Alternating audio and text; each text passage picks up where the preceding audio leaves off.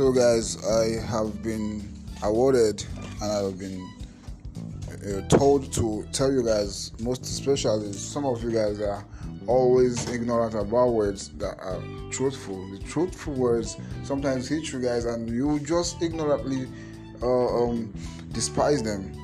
No, no, no. This is the truthful, uh, the truthful word that you should take in and take it as you know something that you can use to pay way for yourselves.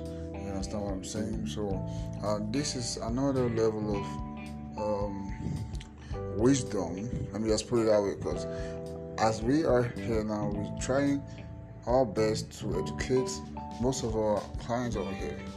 All right, so uh, the, the, the bottom line is for us to just get what we're doing.